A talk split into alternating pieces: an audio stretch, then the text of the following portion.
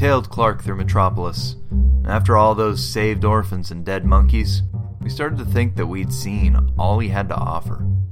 He was a small scale smash 'em up hero, a blue collar crime stopper despite having planet cracker powers.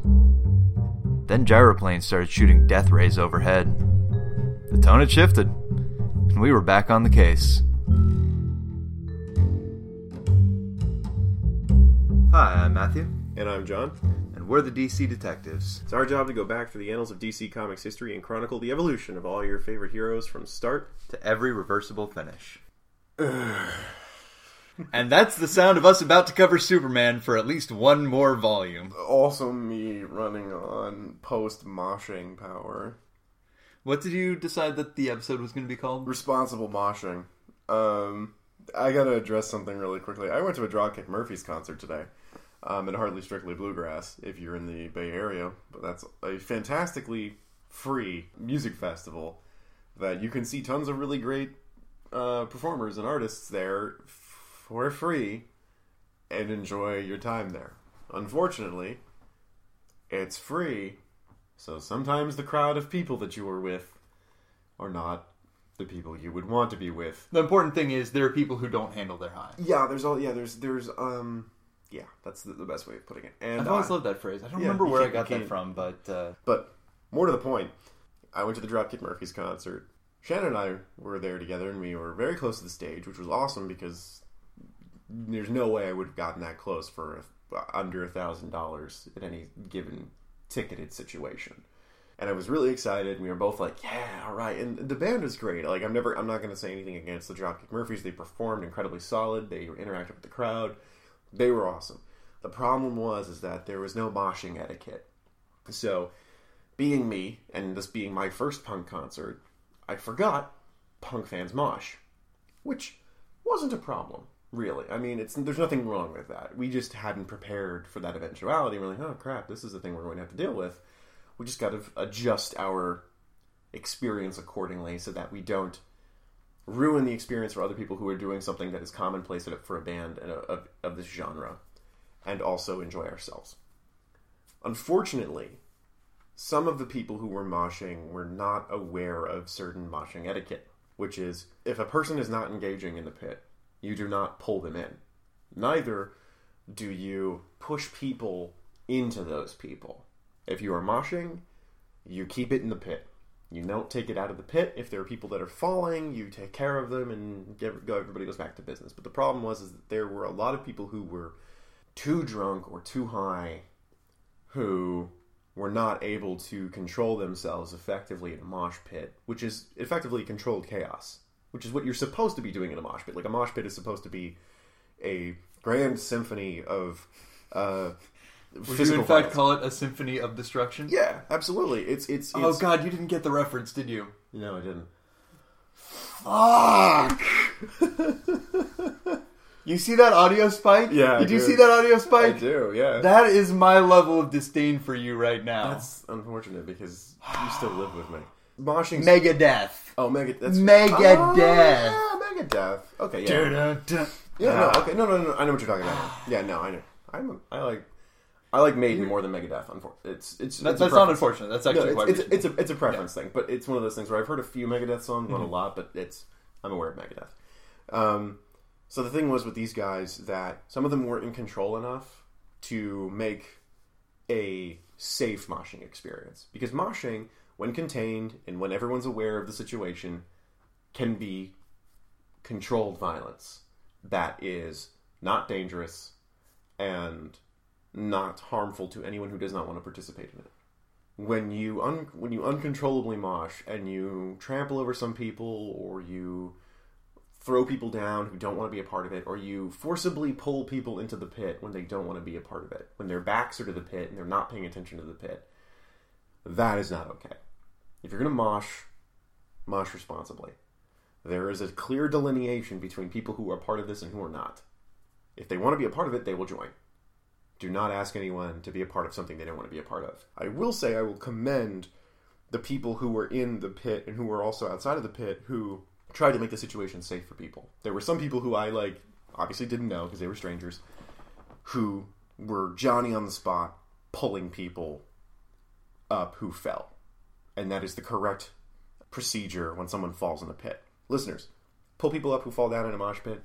Don't pull people into a mosh pit who don't want to be a part of it. And take care of your own, but don't make a bad experience at a concert for the people who don't want to be a part of your thing. Consent rules apply to everything, as Matt said. And we're done. And now we move forward to Superman. Postscript. Uh, two quick things that are worth noting. The first is uh, Children of Bodom actually does an excellent version of I'm Shipping Up Off to Boston. oh, nice. It's fucking awesome. Good. I actually want to, I want to hear that then. And that was But- actually so good that that counts as two things. Yeah, okay. No, that's good. Yeah, absolutely. Dropkick Murphys, good band. Listen to them. Woo! 20 years old. Really? They're a 20 year old band. No, that doesn't surprise me. It's a good band, and they played hard. For, for guys who've been doing this for 20 years, like, major mm-hmm. props to them. They're not young men. Like, good for them. Like, holy crap. Good concert. Man. Boy bands aside, uh, Is that just going to be a running thing for us now? well, we don't have uh, incredible scientist adventurer Dr. Peter Corbeau, so I guess Boy bands aside is going to work. I feel like NSYNC is a sad replacement for No, you know- Dr. Corbeau. You know who's a sad replacement for Dr. Corbeau? Anyone! 98 Degrees is a sad replacement. Oh. But yeah, so today, as m- mentioned in something that we may or may not have cut earlier, Boy bands aside. uh, we're going to be covering at least one more volume of Superman for the immediate future. Uh, two issues of Superman proper. The rest is Action Comics. So we're getting through to June of 1940. We're going to have our feet firmly planted into the 1940s, thankfully. So this will be the last we do of Superman for a while, and then we're going to hit Batman, and then everybody's going to be caught up to Wonder Woman because she's ahead of the curve in a lot of ways. And then we're going to start dealing with a lot of the All Star Comics gang, some of the other guys who go into action or more fun comics, or et cetera, et cetera. But we want Fun to, comics. yeah, man, we want to, we want to hit some of those guys like Johnny Thunder and the Spectre and all sorts of nonsense. So And and I don't think we should actually read any of his stuff because it's it doesn't look like the original version of this character is all that interesting. Slam Bradley. Slam Bradley. Yes, we have to- I have a note at the end for Slam Bradley. Slam Bradley's my God. I love Slam Bradley. It's the best name in the world. All right, all right. Action Comics number twenty-one, February nineteen forty. Uh, something to note here that is not very common as we see with Superman comics. The first panel is plot relevant, which is Yeah. weird. But moving forward, this is really a story about Clark dealing, Clark specifically, then Superman. Clark hearing about a scientist who is making an earthquake machine. No, I think this- that's later on. I think Oh, this no. one is the This is the uranium disintegrator ray. This is the guy who makes the uranium disintegrator ray. So it's like working with nuclear power, and it's obviously not a good thing because what what does great power and weaponry always attract? Supervillains. And guess who's back? Back again. It's Ultra Humanite. I'm gonna keep doing. I like that. want to hear her diss track now. I really do. Is and yes, the Ultra Humanite is still a woman, so it is now. And also, they refer to her Ultra as her. So Ultra is now her. Specifically, they refer to Ultra as Ultra. Initially, Every- there is no assumption that you know who this character is. Right, now, all of all of Ultra's minions. You know, thinking back at this also in, in the Purple Plague issue that we covered last episode, Ultra has a, a female assistant. Why didn't he take Really? her body? It's in the visual aid you provided. There's a woman with Ultra. Huh. Why didn't he take her hmm. body? I think was the character especially young or It doesn't matter. no? All right, weird. What, why not her? She not good enough for you, Ultra? You gotta you gotta go for movie stars.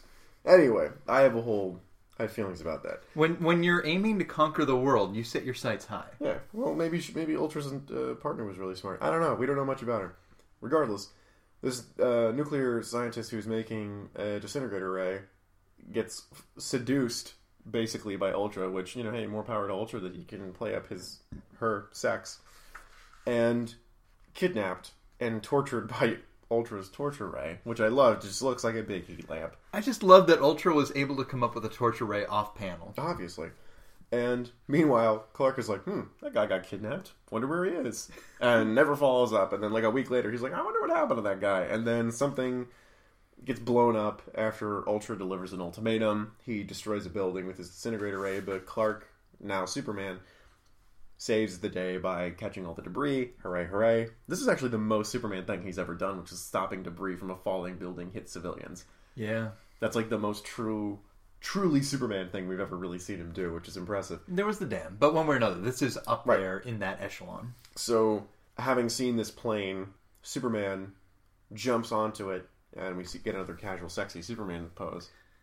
God damn it! And he side saddle. I didn't even notice that. He saw I did. He side saddle rides this plane all the way back to Ultra's volcano lair that she's made in the time that she's been off panel, and her robot army. You heard Yep. me right, folks. Robot army. We've got Yep. the first really real Superman stuff going on here, which is a robot army, disintegrator rays, buildings falling down. This is a Superman story for once. To be fair, at this point, it's more of a robot squad because there's only two. Yeah, of them. it's like slash. It was uh, scratch and grounder. Yeah. It's basically it, like Ultra turned into Robotnik. It's got a robot city, disintegrator rays. I'll be perfectly and completely honest here. I would love to see a Knuckles versus Luthor crossover. I would love the hell out of that. And we, you hear, you heard us, DC, do it. Ultra, of course, threatens to kill the scientist and says, "You okay? Get the crown jewels and I'll let him go," which is a dumb trade. But what are you gonna do? And apparently, the crown jewels are in Metropolis. What, what crown jewels for what? There's a lot. Actually, actually, well, actually, oh, uh, at this point in time, I think that the Hungarian crown jewels, I think Hungarian, uh, my, uh, there was a place that had some of their crown jewels stored in the U.S. because they had been being shown at the New York World's Fair, and then World War II broke out, and they decided that it was better to have them there than in Soviet hands. Hey, what are you gonna do? There you go. Learn something new, everybody. So, of course, Superman goes back to Metropolis to steal the crown jewels, and it's just a sequence of him dealing with the National Guard and the police and this guy with a hatchet. Like, I don't know where that guy came from. Because he is, after all, stealing. Yeah, but he gets these jewels and jumps back to Ultra's volcano lair and says, "Well, this is bull," because of course Ultra double crosses him with diamond tipped drills. Go figure. Not a problem. Breaks out of it. Uh, beats up Ultra's guards. Takes the guy, the scientist, back. Ultra, of course, flees, but Superman isn't done. He destroys the volcano lair and every guard inside it. And I'm going to count that as a Gimli. That's one.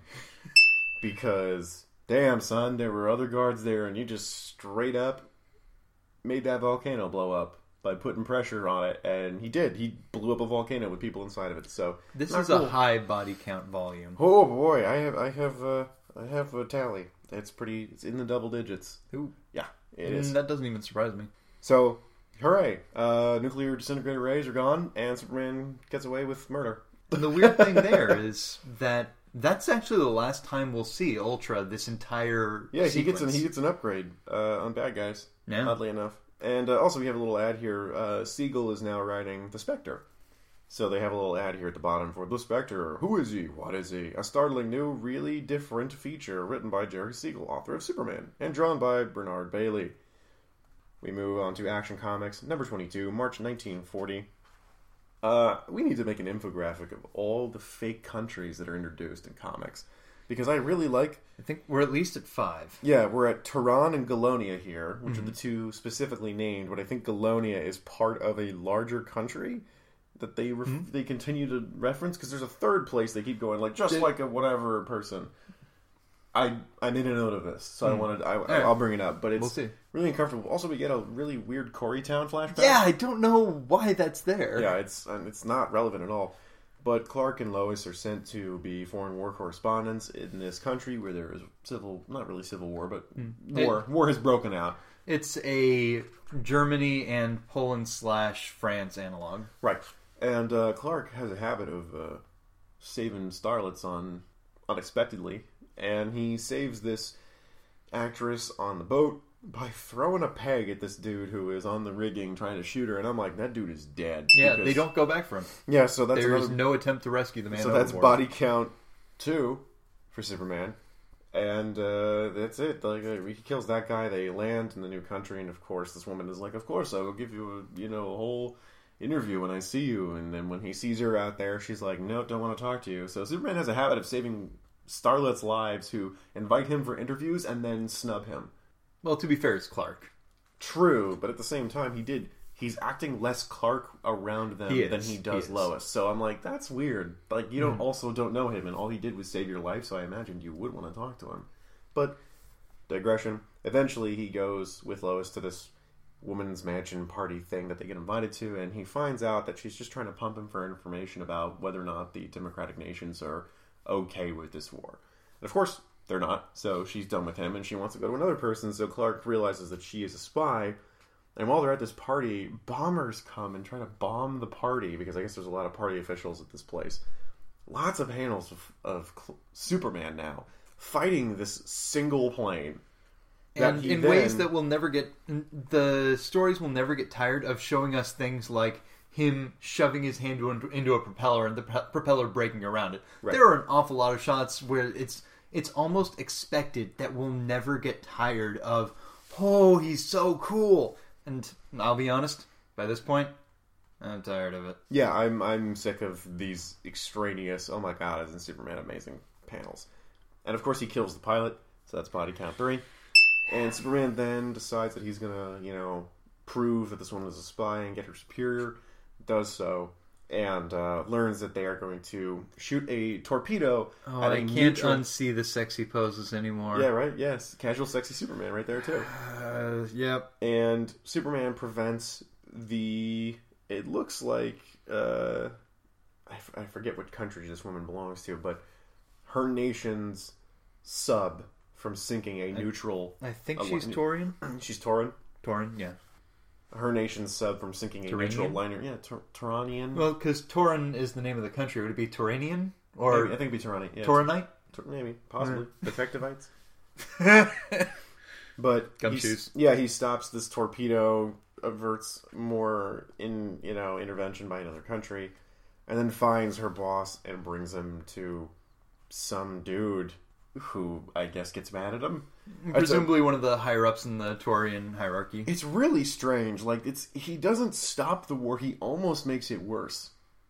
Because you imagine now they're retaliating to this sort of treachery. Well, I, I thought that was internal. I, my read of it was that he took this rogue element Right. of the Torian Navy, brought him to, uh, like, the Torian commander in chief, said, Hey, this guy was breaking the laws of war. Oh, we're very displeased about this. Right, and I will also say another Gimli count because he blows up the submarine. Yeah, that's So- a good hundred people. Yeah, so he's at body count four here, and Clark doesn't stop the war. Superman, it's kind of a whoa. Okay, Well, you're just gonna let that happen. That was part one, so. right. Now we get to part two, where Lois and Clark are still, of course, in this country uh, at war, and they're dealing with surviving in this war-torn area. Uh, immediately, we get body count of Superman uh, backhands an artillery shell back at the emplacement, killing the people who were there. So that's cool, I guess. We're just not going to talk about that. Also, I'm not even sure. Are those designed to detonate on impact, or are most artillery shells at this point uh, timed fuses? I think they're detonating on impact, but more to the point, here is uh, Bulgaria. Mm-hmm. They say Bulgarian tactics. So are they in Bulgaria? My understanding is Bulgaria is a neutral third party country Okay, that's right. that happens to be German speaking because you notice that right there is Yeah. definitively Platz. right. So you've got three fake countries in this storyline.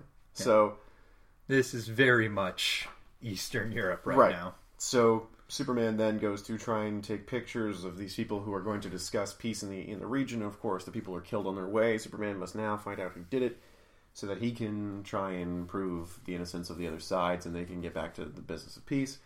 And um, he finds uh, the great and powerful Oz. No, no, no, no. Remember how earlier I said that I was going to draw a comparison on air because I wanted to hear your reaction to this? Okay, yeah, go for it. Zardoz. Wow, wow. And you want to know the best part? So li- we know. Go ahead, explain. But the listeners don't yet know. This is actually the first introduction of Luthor. Specifically, Luther, not Lex Luthor. It, they just call him Luthor. That's true. Yes, I thought you were implying there were two different Luthors. I well, there were But, uh, thousands according to the multiverse. Eh, So it's true. this one's got hair. Yeah, Also true, but red hair. So that early version. Mm-hmm. Uh, but talking through a gray slate with a face. And all I could hear as I'm looking at this and understanding and making the reference and the comparison back to Zardoz, the gun is good, the Kryptonian is evil. But yes, this is the first int- introduction to Luthor that we have, and it is a giant face in a wall speaking to this army official. And of course, Superman has to confront the army official, and the wall feature with the face on it shoots green rays at Superman, which of course is probably the first hint of kryptonite we're ever going to get. Because I guess, yeah. well, you, yeah. as they continue to be used throughout Luthor interactions, they are stated to make him weaker. They don't actually, they don't yeah. actually make him weak, but uh, this is probably the start of we need to do some, do something to make him weak, or to have problems with him. Regardless, again, Superman then gets into a giant fight with a bunch of planes and kills. I want to say four guys, I'd be willing to believe it. four planes at least, so that gets the body count up to nine. Lois is then captured uh, because, of course, why not? And uh, oh, Lois is captured because she's one of the two reporters that went to see the guy that got attacked, who is an agent of Luthor. So they take her and they bring her to a giant Zeppelin city in the sky. What? What? Yeah. What? And why is Luthor dressed like Ming the Merciless? And it's entirely unclear just how high up it is. Like, no, you know he's dressed like he's dressed like a cardinal. yeah, no, What the hell is that? With a giant Nazi bird behind him. Ooh, What I didn't that? actually notice that. What even is any of this aesthetic? Alright, cool. Superman then, of course, has to go save Lois in this giant blimp city from Facing Mountain Luthor, who has red hair. And he, yeah, he uses these green rays that mildly weaken Superman, but clearly not enough because he still busts out of his constraints and kicks the crap out of everybody. Crashes the blimp, which is again another body count, so we were up to 10 with Superman. And also, I want to point out that this is also the first reference of the Daily Planet. Really? Yes. There, The, within the editorial office of Uh, the uh, Daily Planet. That hadn't already come up. Nope. All right, fair Because in Superman, the spring edition, so Superman number four, they bring it up a lot. So this is before Superman number four. Again, right. tiny Yeah, things that they yeah. like to throw in before the big issues. I don't know why they do that. Fair enough. The one of the things that I find interesting is that they can't really decide.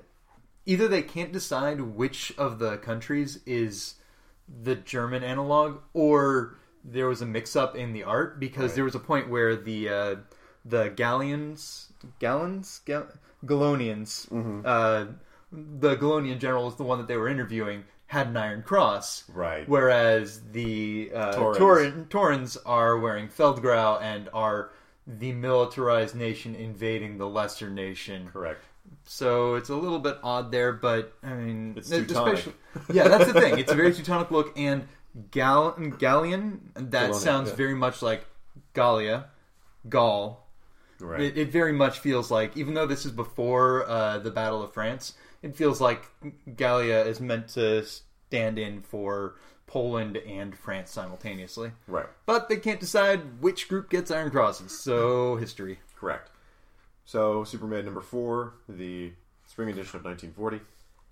Superman uh, finds out about a invention that causes earthquakes, which of course Luthor wants every single piece of that. And he began body count one. He blows up a plane with its own bomb. Just can't go like three pages without him killing somebody. Nope. I don't ever, ever again want to hear somebody say Superman doesn't kill people. I Well, don't ever. I, I would argue that the core, the essential nature of Superman has changed so much that you can't call this Superman anymore. This is a version of Superman. If you can't call this Superman, you can't call the Dark Knight Returns version Superman either. Yeah. And I, because that's really what it comes down to me is I don't think that's Superman because I don't think Superman No, would ever I, do I, what that I agree with that statement. That Okay. that's not Superman. Well, then that, yeah, then I will agree with you. Also, a lot of uh, gyro planes and Yeah. things that Luthor has. because they've been, they're intentionally making all of Luthor's stuff weird. Like Weird the and- planes look different, Weird and semi-futuristic, not like far future, but like retro future. retro, yeah, retro future advanced. With that, just kind of this is weird to look weird. Right. So Superman, of course, trails this gyrocopter thing that goes to have that goes with the invention to Luthor. He destroys that too. So that's another body count. Well, Luthor destroys it, Oh, that's right. Luthor destroys it. So no, that is not on Superman. And then we get another great. but he power- does destroy it so that Superman doesn't tail it. Right. We get another great and powerful Oz moment where Luthor is pretending to be Grandmother Willow, and uh, he's Oh, telling good Sup- reference. all right, let's pull that one out. Uh, he challenges Superman to a super off, essentially, which is just a distraction. It- To- It's a mini Olympics, though. Like, let's not gloss over just how much how much space is devoted to science. You know what it is? God, what's the? Uh, is it John Henry? John Is the story? Yeah. Yeah, it's John Henry. It's basically Superman beating machines, except these machines have people in them, and he lets those two guys die in space. Yep. There's one. Also, I don't know how a plane got that high. Right. That it is not we ran out of air. It's we got away from the Earth's strong gravitational force. It's, it's it's a Luthor plane. It can do a lot. If it Mm. can run almost as it can fly almost as fast as Superman, I imagine it can do a lot more. I'll believe it. So yeah, there's a situation where they're like, let's see how high both of us can get into the altitude, and Superman, of course, jumps higher than these men, and they don't come back down because they can't stop themselves from flying into space. Okay, those two men are dead. Superman could have saved them. That's another. I count those two people individually because there's two of them, but we're just more more dead folks. Um, that's Oh man, and I I still can't unsee yeah. You still can't unsee uh, just unsee the casual, graceful flop. casual, sexy Superman all over the place in this. We're gonna have to show some pictures of the, the fetish art side by side with some of these, just to be like, yeah, yeah, this is the thing. And I'd actually be really curious to see how that kind of art works as fetish art instead of being slightly out of tone poses. Spoiler alert, not very well. Having actually looked at the book, that's unfortunate. questionable fetish choices, maybe not questionable art. So again, Uh, whatever. What, what was the term you used? no, I don't want to. Whatever- I don't want to yuck your yum. Don't whatever boats your float. That works. Too. Whatever boats your float. Regardless, this is all just a ploy for Superman to be distracted so that Luthor can steal the machine while he's gone because he's a genius, I guess. And To be fair, it doesn't take a genius to manipulate Superman. True, he's not that bright. So Superman, of course, finds out about this and goes to Luthor's now mountain canyon base and destroys the machine and gets rid of it and wins. And of course, the guy who creates the machine kills himself. We'll see We're gonna see a lot of people try and kill themselves or kill themselves after creating something that they deem too terrible for humanity to have. Or just general people thinking they're beyond redemption. Right. And Superman just kind of either like he's either he's on the scene or he just kind of moves on with it. Right. Uh, this next story within the issue is Clark and Lois investigating oil problems. Like, there's a lot of oil fields that aren't producing uh, product, and of Oh course, my! What dastardly individual could possibly be behind that? Right. Could it be the Ultra Humanite who is built up as the main villain for the past year? or which old white guy is it? Bald one who is now a woman, or redheaded man who dresses like a, a cardinal or a bishop with Nazi hints? These are the weirdest supervillains ever. I know. I, I long, I long for the days of Wonder Woman when they were just mildly just yeah Nazis. Uh, of course, uh, Luthor's behind it, and Superman has to stop him. This is messed up. Clark kills two more dudes by jumping out of the car with them, and also does a Vulcan nerve pinch to Lois. Yeah, he does a lot of Vulcan nerve pinches just in general. This is the only time it's leveled against Lois, though, so that she doesn't notice. By the way, I'm actually a superhero. Right, he likes to knock her out when she could possibly learn a secret. We're gonna let that hang there for a second. Uh, Superman and Lois then decide that they have to go find Luthor, and uh, they charter a plane to the middle of the ocean because apparently some goings on are happening in the west coast, and they fly to the west coast and they see some disturbances out in the water, and they go there, and um, there's a a city in the ocean that has dinosaurs and ROUSs. All of these things are 100% factual according to the text. Yeah, we're looking at rodents of unusual size here. And kind of, do we count this rodent of unusual size as a, as a body count? Because it was attacking Lois. Give it a squeak, not a ding. Right. But yeah, so there's a rodent of unusual size that Superman flings into the ocean and kills. That's unfortunate. Then again, it's also trying to kill Lois, so what are you going to do?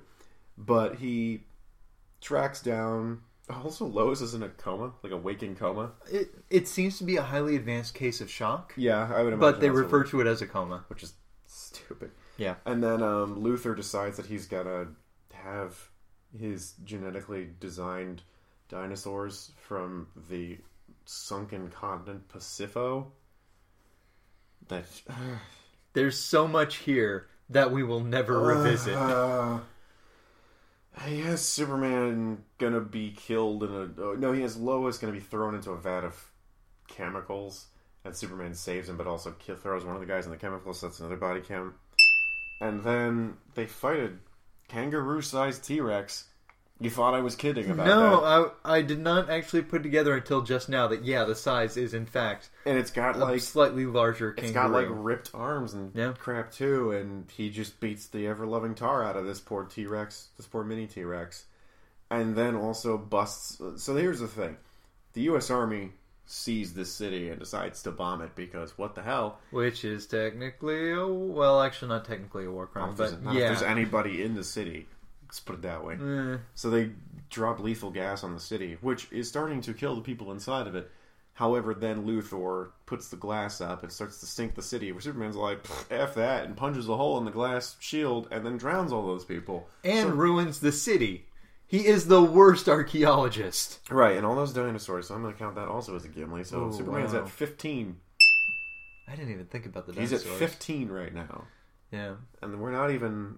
and, and you skipped over the best dinosaur of all, the pterosaur, There was a pterosaur. It wasn't and it looked fucking weird. it All of these wasn't look wearing jean weird. shorts, though, so It- it wasn't Sauron. Yeah, it's actually highly interesting seeing how dinosaurs were represented, or how people thought they looked back in the day versus now. Like you think of a, a pterosaur, you have a very clear image of a pterosaur or a pterodactyl in your head right now. It didn't quite look like that. It didn't have like the swept back head. Right. At least not Exactly. quite as well, not like that, yeah. Yeah. Uh, the final story in this issue is Superman prevents a guy who is trying to prevent American prosperity. It's a weird motive, but uh, in in doing so, he lets a thug die off of a small cliff. I'm gonna count that as body count. Yeah. and also kills this dude who is behind the issue um, by, if I remember correctly, um, yeah, straight up touching him as he is like trying to electrocute Superman and using the current that's running through his body by just touching the dude and electrocuting him. And done. Uh, America's saved. That's actually not the last story here. We also have um, Superman foils a, a truck racketeering thing. More And- people trying to prevent America's prosperity. Right, Which and- actually is an interesting theme coming out of the Great Depression Right. with the war years about to really because get it is going. 19, it is 1940. We are just coming out of it. FDR's New Deal stuff is starting to really take effect after so many years of you know Black Friday, Black October, uh, I want to say Black Tuesday. Black Tuesday was- which is when the stock market crashed. Yeah, and that would have been 29. Yes. So we're we're very heavily in the Great Depression at this point, coming Mm-hmm. out of it, which is why we are so reluctant to join the war effort because we're just trying to take care of ourselves and also isolationism, et cetera, et Cetera. There are a lot of causes for American isolationism. Right. It's worth noting that the war feeding the arsenal of democracy was extremely profitable for America. Also, treaties and things that Mm-hmm. we couldn't act on until later. But There's a lot to there's a lot to unpack from America's politics during the uh, 1930s and 40s. Uh, Action Comics number 24, uh, May 1940. Uh, Superman destroys gambling Yeah, in Metropolis. It's kind of cut and dry at that point. I mean, he destroys a bunch of slot machines. There's a guy who's like got kids doing slot machines, right? Or is this a different one? uh, this might be a this is a different one. No, no, it might Oh, actually no, be no, all no, the same. No, this is a different. Keep going, one. keep going. Mm-hmm. No, no, this is a different one because this is the son who's gambling, and the uh, who is the son of the wealthy guy who's like prevent my son from gambling, and that's a different thing. It's it's, but there is another gambling There's a whole lot of anti-vice stuff in this Right. episode. which is odd, but also And good. I did intentionally mean episode because I mean all of the stories we're going to cover. correct, and also he doesn't kill anyone in this, and he prevents a guy from ki- committing suicide. So good. Well big, done, Clark. Big ups. Well for- done. Yeah, big ups for Superman at this. 20 pages of no murder. Right, and it's there's a weird like would, and none of it's really been murdered by and No. large. It's mostly been it's defensive most, fighting, but also unnecessary unnecessary body count. at most probably manslaughter. There's also a weird a, lo- a weird amount of courtroom drama in that in that issue. That's right. So there's for those of you who are curious as to what goes on in the legal system while Superman isn't around. Action Comics number 25, June 1940. Superman foils Mendini. So Mendini's a hypnotist who has been hypnotizing all these people into forgetting who they are so that he can commit crimes and steal from them. Of course, Lois Lane. Oh, hi, Lois. uh, has decided that she You wants. really do have a thing for the room. Of course I do. That movie's amazing. Um, it's not in like a good cinema way, but in a way that every time I watch it, I feel better about everything that I've ever created. The Room is a Transformers 4. yeah. The Room is a great litmus test for feeling good about what you do by seeing something that's actually really poorly created. I'm going like, you know what? At least I've made something that isn't as bad as this, or isn't as out of touch as this thing is. Can't argue with that. And that's what I love about the room. But also, I find it funny because of that. Because I'm just sitting there going, like, how was this allowed? How did anyone not raise any problems or questions? But this is uh, Mendini is hypnotizing all these people, and of course, when Lois Lane comes to try and learn the true identity of Superman from this charlatan, uh, she is hypnotized by him into wanting to commit crimes, and of course, Clark, who is like, you're gonna learn the true identity of Superman. This I gotta see. So he dresses up like Superman and watches Lois uh, get bamboozled by this guy who legitimately does hypnotize people, but Yeah. doesn't like do what they want. Essentially, he's scamming people with his hypnotist abilities. This is actually worth noting, however, that Superman gets hypnotized by the guy and is actually affected by it so much so that he actually has trouble controlling his own abilities and his own strength. This is the hmm. first time you've ever seen Superman legitimately having problems and struggling. And for more than a few panels. Like, you can argue It's that maybe there were a few panels with one of the Ultra Humanite it's at least three or four pages. Like the only thing the Ultra Humanite has ever done is knock Superman out. Yeah. and that's it. This guy's legit put him out of commission for long enough that he can actually enact a scheme Mm-hmm. and get away with it. So I just found that really interesting. Also, I'm going to say maybe Mendini's magic because magic is the only thing that really affects Superman. It would not surprise me if it wound up being retconned in that way. However, this character never reappears. Right, this- this which guy- is hilarious because of how the story ends. right, he never reappears, but also Superman kills two more people by throwing a plane at them. Mm-hmm. So that's 18 we're at now. And just, there's nothing for, despite the fact that he is one of the biggest threats, kind of, that Superman's ever faced. He gets away. Uh, He, he gets away, there's nothing shown. He Yeah, just, he's gone. We never get back to the idea that Mendini actually escapes. No one actually wants to talk about that. They're just Mm-hmm. Yeah. like they foil his plan, but then also at the same time he gets away. One of the wiki pages that I was looking at was like maybe he was off screen alongside the henchman who Maybe. Superman threw a plane at. Quick note. So they talk about going to a gold repository in Kentucky where they're gonna steal or they are stealing a shipment en route. So obviously Fort Knox. I did I did a little bit of quick uh, look up on Fort Knox, and I was actually surprised by some of the things that I learned. For instance, apparently Fort Knox is estimated to have 2.3 percent of all the gold that has ever been refined by humans since the beginning of time. It also turns out that there are 4.582 metric tons of gold there. Holy cow! Yeah, Superman could lift that. probably. All right, yeah, I'll, I've I'll heard the give you term that. quintillion tossed around with him. Yeah, yeah, yeah.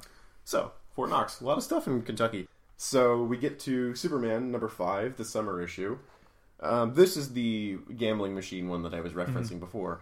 It is Superman stopping basically a guy who's producing slot machines and giving them out to like children and, and other businesses, like forcing people to put them in their business, and he destroys it.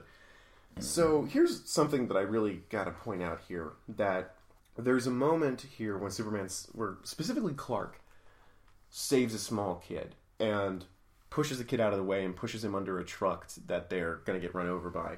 And Lois is like, "Oh my God, Clark, you saved it! You saved him! That was so heroic!" And he purposely faints to seem meek. That is the Clark that I'm familiar with. Yeah. is someone who is never going to ignore a dangerous situation and always save the person, but also make himself look really terrible in the aftermath because it's like, God, that must have been a one-time thing.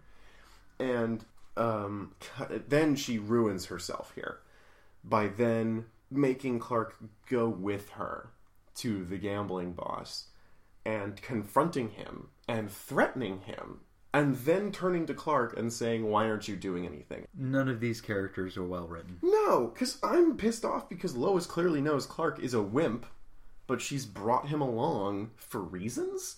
Every time she refers to Clark, she refers to him as not a He Man, not a strong man, not a good, not a man, quote unquote, not a 1940s man.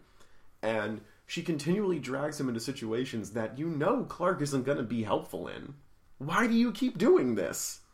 Honestly, I just him. keep coming back to this is shitty writing. People who don't know how to write a relationship and just keep trying to shoehorn those two characters into the same situation. So what I find interesting is that they then tell her, "Okay, look, we want you to write a, a fake expose, say claiming that your editor is involved with us," and she does it purely because they threaten Clark's life, and she feels bad by saying, "I won't permit Clark to suffer because of me. After all, I involved him against his will. I'll sign." And I'm like, "What the hell is wrong with you? Like, you clearly know that what you did was a bad thing. Why were you getting mad at him? Like, you're the. Ugh, I just. I can't with Lois right now. I can't. I can't. I can't. Also, Superman doesn't kill anybody in this episode. no, Oh, he does destroy the shit out I of a lot episode, of slot not machines. issue. I said episode, not issue. But yeah, he destroys a lot of a lot of slot machines. Also, I will say again, the difference between this one and the previous one was the guy just owed a lot of money to a, a mob boss who was threatening him and his family. That was really the, the thing, and Superman had to clear his name and work against the mob bosses and get them to confess. And that was really what that was. And the, this is more of just a against Vice crap. It's again, Mm-hmm. these aren't really that important. That's why we're moving so quickly through them. We're stopping on the important ones because they have like Luthor in them or Yeah. something like that. Nothing has changed since the last Superman episode. Really, it hasn't. What I will What say, has changed, though, Mm-hmm. segue, uh, slot machines have changed a lot. yes, they have because they are really weird looking in this, and then there's also so much that they talk about that I'm just that doesn't happen now. So So what's interesting is that uh, while digging it up, first off, you know the uh, Liberty Bell slot machine that's on Market Street. I believe so. Yes. Uh, so San Francisco. Uh, that's true. That you never actually would have a reason to go north Probably of Market, not. would you? Yeah. No. Uh, there's a little like little mini monument uh, saying like super old slot machine, blah blah blah. Uh, Liberty Bell slot machines were a brand that was uh, invented by a San Franciscan. They were the first that were able to do automatic payouts, which is interesting because before then, most of them were even one of two things like er, go far enough back and slot machines were spin it and see what poker hand you got and then you got prizes at like the bar that you were at hey Correct. cigar or beer whatever Free drink or Mm-hmm. maybe some credit or what have you. what's interesting is this uh, and most relevant to this story is that they were also put into like drugstores for hey spin it and maybe you win a pack of gum and the fruits that you see on slot machines are Oh. what flavor That's cool. and the bar that you see like the with the black lines above and below and bar and all thick Three black bar, letters three bars or the uh, two bars. are coming from one of the old logos of the company that made a lot of those uh, gum types. That's interesting. That's honestly something I was always curious about, and I just was too lazy to research. But thank you. That's cool. No, Yeah. that's really interesting. That that's what that is. Huh. Wikipedia is a wonderful thing. Neat. So uh, the next story in this issue is a guy tries to buy the Daily Planet. Uh, he's a crooked politician, essentially. He's trying to use it as a uh, propaganda machine for himself. I do want to point out the two writers for the uh, the articles that he has: Peter Phibb and I Am Lion. That's great. So this guy basically is just using papers to, you know, uh, defame his his opponents and get more pull in politics. And he wants the Daily Planet, and of course, And advocate for gang leaders. right? It's he's not a good dude. He's he's shilling out uh, and he's crooked, and he wants the Daily Planet. And Taylor, the editor for the Daily Planet, and he, also the publisher for the Daily Planet, say no, and they begin. It's kind of a weird like. um like strike breaking and racketeer thing that happens right here where these guys are basically trying to destroy Daily Planet trucks and shipments and attacking Daily Planet employees and newspaper Almost people. running over little kids. Right, it's really it's really crazy and Superman has to get involved and he stops this racket from occurring by also um, there's a lot of really I'll point this out a lot of really creative ways that they have Superman stopping people without killing them. Um, and I will say that he also does save if not in this issue then in another one where he goes back to save some criminals uh, from dying. I know what you're referring to. I think it might be a different issue. I think it I'm was back. sure. It was back with the racketeer boss who was Maybe. who was trying to uh, lean on the the son, Yeah, that before right. it was the Vice issue before the two. You guys have no worth, but I can't let you die. Right, you're hu- like you're human beings, and I won't let you Yeah, die. yeah, And yeah. it's it's really interesting that they have him start to do a shift where he's not trying to kill people as much. Yeah, Um, he's- I he's don't going- know if we can call it part of a trend, but it does at least happen. Um, but yeah, he is trying to not kill people as much, and we I don't know if it's somebody said stop it, but maybe that's what goes on. Um, but it's interesting because he's he stops this from happening, and then also he gets the two guys who two gangsters who are working with the crooked politician who he was going to let burn because he was thinking it might kill Superman as well, and they turn the guy in, and all's well that ends well with this politician dude. It's really strange. I will also say that there's a couple instances of of Clark specifically meeting police officers who he's on a first name basis with, which I think is really neat. He refers to a couple like one one is like Hank. I don't and- remember.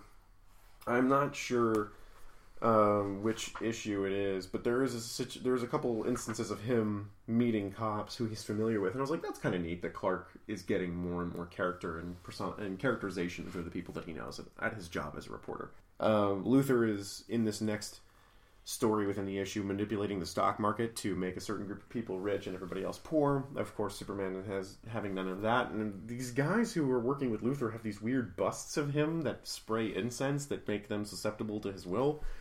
Luthor has really no theme as a villain. Yeah, you're right. He's got- actually that's an interesting thing. We really haven't seen themed villains in any of these stories since. It's Batman. just yeah, Um, because Yeah. everybody else is just gen- like in Wonder Woman, the Baroness was generic Axis power. Mm-hmm. Sandman, they were all just criminals. Luthor, it's Luthor and Ultra, it's they're super just mad. scientists. They're just mad scientists. That's all yeah, but they don't have it. like a, a shtick like all right, like Calendar Man who attacks only on you know Yeah. specific holidays. Like these guys are just this will this is new and sciencey.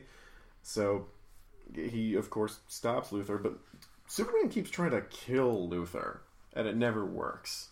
Like he keeps stating, um, very interestingly here. So Luthor is alive and plotting the downfall and subjugation of present day civilization. The world will never be safe until that fiend is destroyed, and somehow I've got to accomplish it. Not behind bars, not apprehended, destroyed. and he frequently does try to destroy Luthor. He busts the glass city to drown mm-hmm. him. Like he's trying to kill this dude a lot. He's not going out of his way to get him to surrender or be brought to justice. He's trying to kill Luthor. He's the only one he's trying to kill. Ultra, he's tried to catch. There's the, a couple times, like there's the one time he tries to zap Ultra with his own gun, but since then we haven't seen him try to kill Ultra. Granted, the one story we had with Ultra as a woman in this volume compared to the one where Ultra gets away each time, we see Ultra get away. Every time with Luthor, we don't see Luthor get away. That's we true. see everything blow up, and then Luthor shows up again. Luthor is um, Blofeld from James Bond. Every time you think you kill him, he shows up again with a new cat and more scars. Does he actually have to replace the cat? Probably, I would imagine. Unless that's a really calm Persian that he's got on his lap that just doesn't freak out at stuff like this. Also, new power. Post traumatic stress Persian? Yeah, post traumatic stress Persian. I like it. But uh, also, Superman has a new power in this story. He molds his face. Wait. Oh, I thought it was Studying just like Mosley's grease feature. No, no, no, no. Here, here, let me read this. Studying Mosley's figure closely, Superman contorts his features so that they are identical to that of the leader of industry. And then, back when he reveals who he is in the meeting with Luthor, Superman permits his features to return to their normal proportions. Oh God, you're right. New power. Superman Take a drink. yeah, new power for Superman. Take a drink. So that's and of course Superman thwarts Luthor, and uh, Luthor actually has gray hair in these two panels as opposed to his red yeah. hair, which I thought was interesting. And then you yeah, see he busts that plane up that Luthor's in, and says the end of Luthor. He's trying to kill this dude. right. So the final story of the Superman number five summer 1940 uh, volume, Superman stops racketeers from using parabiolene or parabioline. It's some sort of it's an upper, I guess. Like it's it's kind of like uh, He's never explained what it is stimulant. or what it does. It just heals people. Yeah, it's a stimulant or a healing, uh, something with healing properties. And uh, this criminal is trying to use it to coerce people. He's convinced the scientist who's creating it that he's helping people. Superman, of course, stops the scientist from killing himself because he's created such a monstrous invention. But yeah, he stops that. Like nothing really fantastic about that. No new powers, no Luthor, no kills. Is this the one that ends with the uh, editor saying the first like characterful thing we've ever seen from him? Um, no, no. No, yeah, I get it wrong. There, there's one that actually. Oh wait, That might have been There's di- one more story. There is one. Oh more. god, the possessive look in your face right there was disconcerting. There is so much this is more. not my story, apparently. This is the New York World's Fair Comics 1940 issue, so the New York World Fair issue 2 comic. This also has Sandman in it, so I'm going to mention that in a bit. But on the cover, we have Superman, Batman, and Robin. This is a dumb story that's incredibly boring, Yeah. that has nothing of note in it, except for the art shift a quarter of the way in. Superman foils a jewel heist at the fair and saves Lois. Really non, really not happening. Oh really god, that's the exact same story from last time. It wasn't wasn't it a jewel heist last time? Um, he was a criminal. I don't know if he was a jewel heister, I but there were there were multiple people there. that I, I feel like One the of them last was- World's Fair was actually a world uh, a jewel heist. well, there were jewel heisters there, but they never get as far as this guy does, who actually has Hmm. yeah, the yeah. jewel. Um, because he also remember he builds that infant fetal yeah. thing for Mm-hmm. that guy, and and yeah, it's whatever. But saves the dude from the parachute thing that doesn't open. That yeah. The, so yeah, there is a little bit of that, but it's just really boring in comparison to the rest of the issues here, and it's strange. But yeah, there's this massive art shift where Lois just has so much detail in, in her face. Yeah, it becomes a much deeper, richer level And of like detail. God, this panel right here is so full of emotion and, and dynamism, and Lois's features right there. a lot more depth. Yeah, her The lighting, the shadowing is much better. I love this art. Much less flat. I love this art. It's just so jarring to see it. it's a lot more like noir or Pulp. It's much more- pulp. Yeah, it's much more that's pulp. exactly the right word for it. Um, it would fit much more with the Sandman. oh yeah, So uh, I will make a note here um, at the beginning of the Superman Chronicles Volume Three that we have here. It says Superman created by Jerry Siegel and Joe Shuster. All stories written by Siegel and illustrated by Shuster and the Superman Studio, unless otherwise noted. So I'm assuming that the Superman Studio helped with the New York World's Fair issue.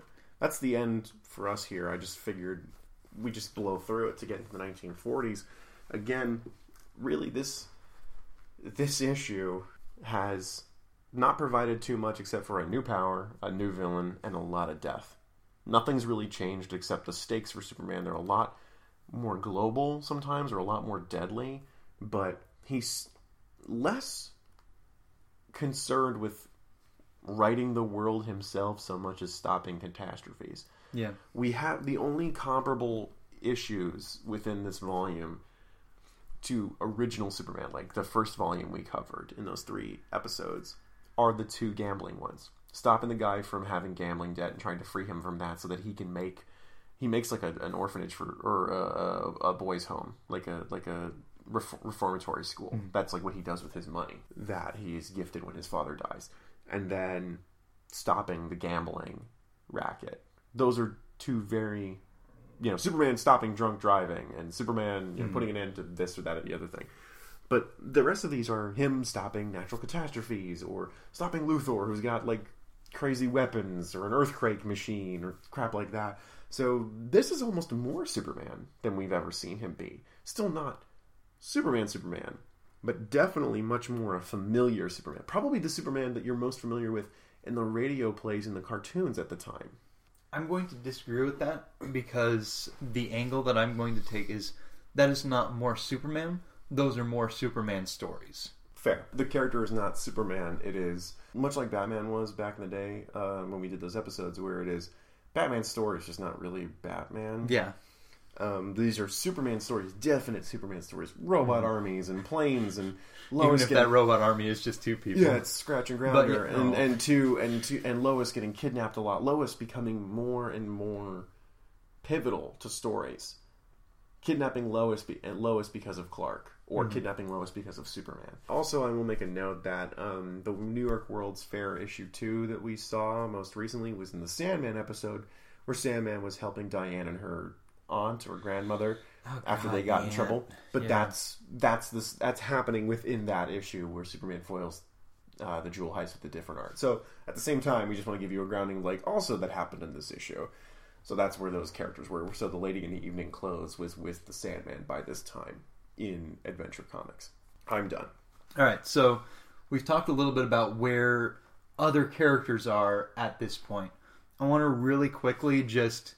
Uh, apparently, people like some little bits of the information that I'm about to throw out. So we, just gonna, heard some uh, feedback from listeners, and we want to thank those people Thank you. for uh, giving us some uh, giving us constructive criticism that we can really work with um, to formulate the podcast in a way that will give you the information that you all want to hear, some interesting information as well as um, engaging information. So I will of course continue having huge heaping helpings of plot, whereas Matt, of course, uh, will excel at the historical uh, context for the comics. So I wanted to really quickly go over where is the war at this point. I want to both go over the war and war in general. Okay. So at this point, by the end of this volume, we're at the end of, well, at some point in June 1940. By this point, France has fallen. Uh, June 22nd, France was split into Vichy France in the south and the northern portion, which is administered directly by the Germans. Is it Vichy or Vichy? Uh, probably Vichy, yeah. Okay, whatever. I'm just Yeah. Uh, uh, they don't count. yeah. They don't. They don't get to argue. And sorry for sorry to the actual town of Vichy, uh, but I'm sorry. That's all you're ever going to be known for. the Battle of France lasted May 10th, unfortunately my birthday, uh, through June 25th, or I guess 22nd. Uh, Belgium, the Netherlands, Norway, Finland.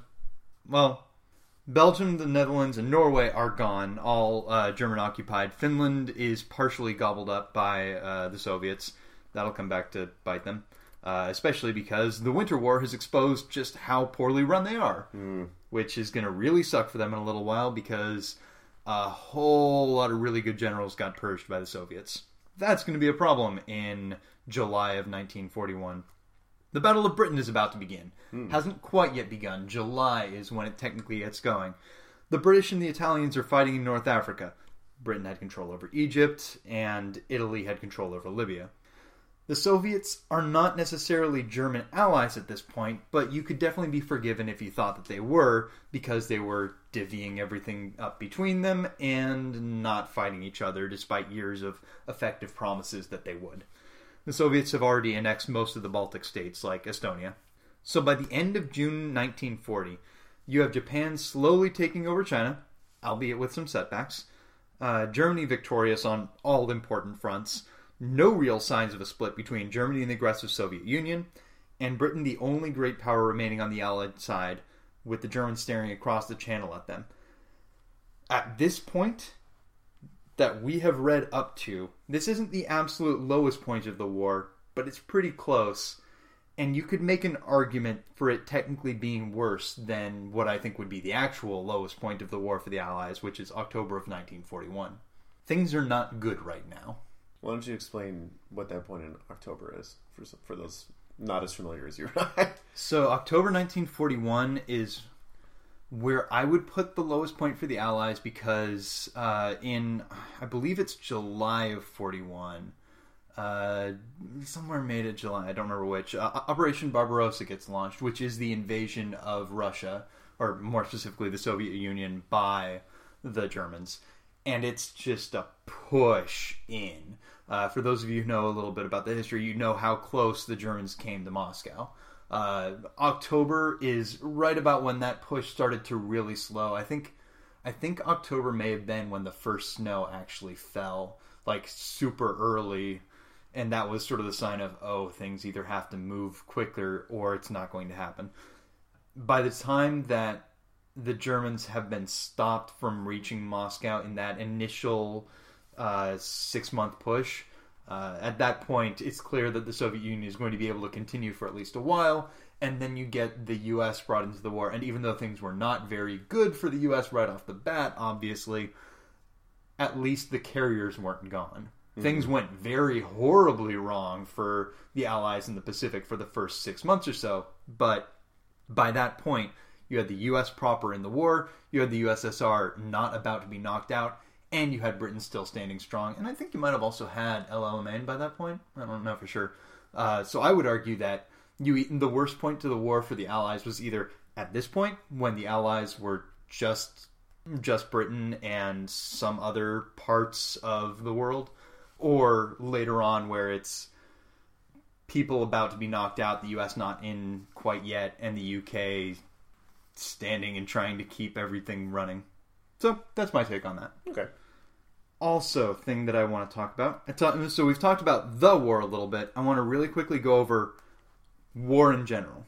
One thing that we see in these stories, uh, and also earlier Superman stories, is the idea of war having an external cause.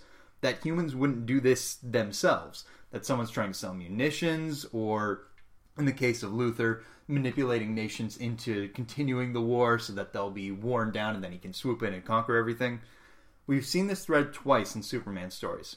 Uh, I think the first two stories even were the ones that Munitions first had it. magnate Yep. who was advocating for either us to us to intervene in the war or us to not intervene in the war. The two fac- fictitious countries that were warring at the time. and also It's- keeping the war going by selling arms to both Right. sides. Superman makes him fight in the war to show him how how scary war is. That's thirty eight. By the way, that's Yeah. in thirty eight. So that's two years. I want to say bef- before we got involved, or a year at least. Uh, that would have been well before we got involved. That would have been three years, a little bit over three years, but So that was before U.S.'s involvement in World War II. At that point. substantially. Uh, it strikes me that this idea of looking for an external cause is an attempt to view war's source as an external essentialism. That if you can identify and remove a negative influence, then the war will immediately end. That's what we've seen a couple times. Uh, there's always a sore that can be excised, a person who can be pointed to, and the great mass of humanity is blameless. It's a very naive view, in my opinion, but it's somewhat logical in this period, as weird as it sounds. We're coming to the end of the imperial period in the world's history.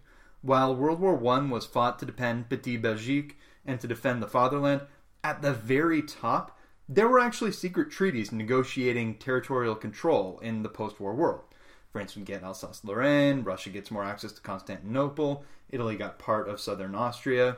There were a lot of, for some of the nations in World War II, their willingness to keep fighting and their willingness to join on a side was straight up is chit how- negotiations. This is how we'll divide the war at the end, of, or the world at the end of it. Mm-hmm. Uh, World War II would obviously be fought for very different reasons, at least for the Allies. But you can make an argument that, like they're positing in these Superman stories, World War One, which was the experience that they were drawing on, because remember, World War One is, or World War Two is not something that people really have a, a retrospective 2020 view of yet. There's still that sense of, well, the last war was fought on imperial reasons because of uh, that sense of something being pushed by the top without telling the people who are actually doing the fighting. It makes sense for them to view it through that lens, and it's fascinating to see that that's the contemporary view and the logic of it at the same time is nobody, you're 20 years behind. This is not that kind of war anymore. Right. And specifically, you would also see that in the ranks of the soldiers too, because at the same time, a lot of the soldiers who were being brought in to train the soldiers in World War II were men who fought in World War One. So there was still a lot of the mentality of we've done this before. And the problem was there's no more trenches, there's tanks, there's planes, there's no more horses, there's the artillery is stronger, blitzkrieging is terrifying, snow is the worst, no one knows what they're doing. Also, um, just no one will stop. No one will stop. No one will stop. Everyone dies. And war was just so much more visceral in World War II than it was in World War One. There was scary, scary conflict in World War One. The gassing, the trenches, the the all or nothing charges of the holding the line for so long. But World War Two was just everybody gets artillery shelled.